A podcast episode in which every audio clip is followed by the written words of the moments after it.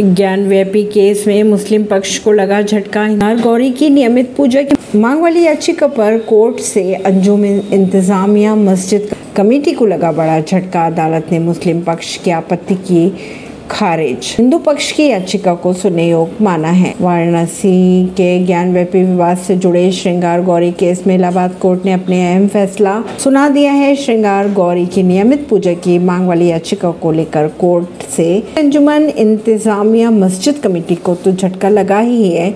वहीं दूसरी ओर अदालत ने मुस्लिम पक्ष की आपत्ति को खारिज भी किया। जिला कोर्ट वाराणसी गौरी की नियमित पूजा वाली मांग याचिका पर होंगी सुनवाई। जस्टिस जे जे मुनीर की सिंगल बेंच ने यह फैसला सुनाया।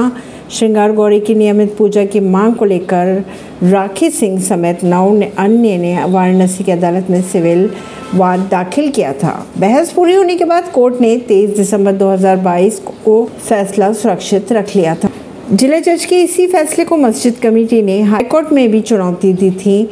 अगर खबरों की माने तो महिलाओं को चैत्र और वांसतिक नवरात्र के चौथे दिन श्रृंगार गौरी की पूजा की इजाज़त मिली हुई है। ऐसी ही खबरों को जानने के लिए जुड़े रहिए जनता सरिश्ता पॉडकास्ट से। परमेश दिल्ली से।